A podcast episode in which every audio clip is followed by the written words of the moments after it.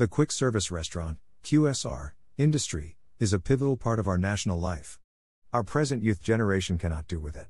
Many relationships are made and marred in QSRs. Eating out has become such a big deal that it has become leisure. Besides leisure, fast food is one of the main offerings of QSRs. That is healthy ready meals on the go. However, I am not here to talk about quick service restaurants but rather borrow a leaf from its philosophy. There is a growing concern that while adulting, people begin to place some QSR expectations on their friends and loved ones through a process called Quick Service Help Request, QSHR. QSHR speaks of any slash all times one is in immediate need of support from the circle of influence and therefore asks.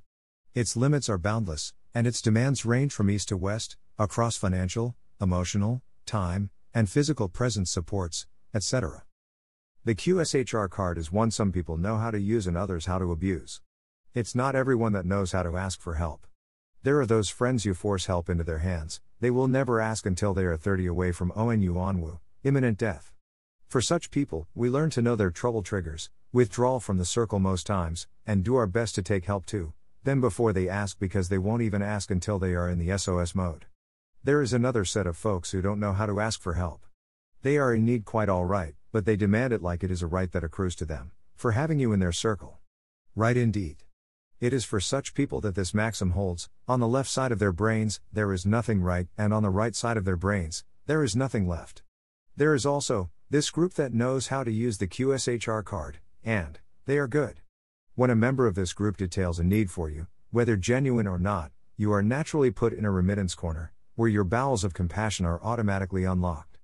It becomes more difficult not to act, especially if the fellow rarely asks. Then there is this odd group of folks that only know how to ask, the not Neils that see you like Father Christmas. Among this group are very ungrateful folks. They move on as soon as you remit, no thank you whatsoever, see you next time is the code. They run a WhatsApp business kind of support dependency. Once you respond to their good morning message or react to their status update, a QSHR auto reply message will be automatically uploaded to your page. Their calls can give one immediate chill or palpitations. They don't have shame or limits, and they never have enough. Their life skill is to ask, and their superpower is to take. No one is ever immune to needing support at one point or the other, as long as we wear this coat of flesh. However, being entitled to receiving help from people because they are in your circle of influence is a craft on the rooftops of witch tech. Adulting does not have a singularity syndrome, nor do its bumps have selective amnesia. There is no temptation you are going through that is not common to man. Appreciate those who, despite their pain and challenges, Reach out a helping hand to pull you up when you are down, that is love. The urgency of your need is not a green card for an immediate or compulsory response from the other person. Requesting support for something you need in the future can help people plan their contribution towards helping you. But, you see, whenever you place one of those QSHR orders, never tie a log on anybody's neck as a delivery man. It is because you don't know what they have to deny themselves to come through for you. Everyone would not be able to support you when you need it most. Know this and know peace. People are not bad people, just because they could not come through for you, you are at opportunity cost. The cancel culture, cutting off of people, negative branding, and name calling, all because of someone's inability to be there for you, is not fair and should stop. The fact that you stood with them when they needed support can make it look painful that they can't help you now, but that doesn't make them bad people, it only makes them humans. You will travel lighter if you don't take it to heart. Do not cut people off based on your need. We must learn to appreciate those who come through for us and give those who couldn't help some breath of air. You are not entitled to anyone's support. It is not your right. It is a privilege that you can only be grateful to have. You get any help or support at the expense of someone's comfort and convenience. You see, you can't continue to hoodwink people into being there for you when they are going through stuff themselves.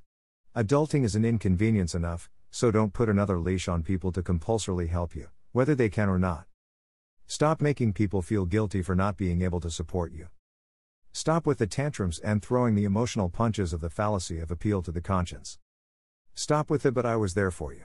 Blah. Blah. Blah. Stop making people look terrible because of your need. If you had it all in place, you would not be asking for support, so, cut people some slack. Adults. Adults. I hope these few points of mine will help you to build healthier relationships around you. I would love to hear from you. Kindly share your thoughts. Connect, follow, and share this post.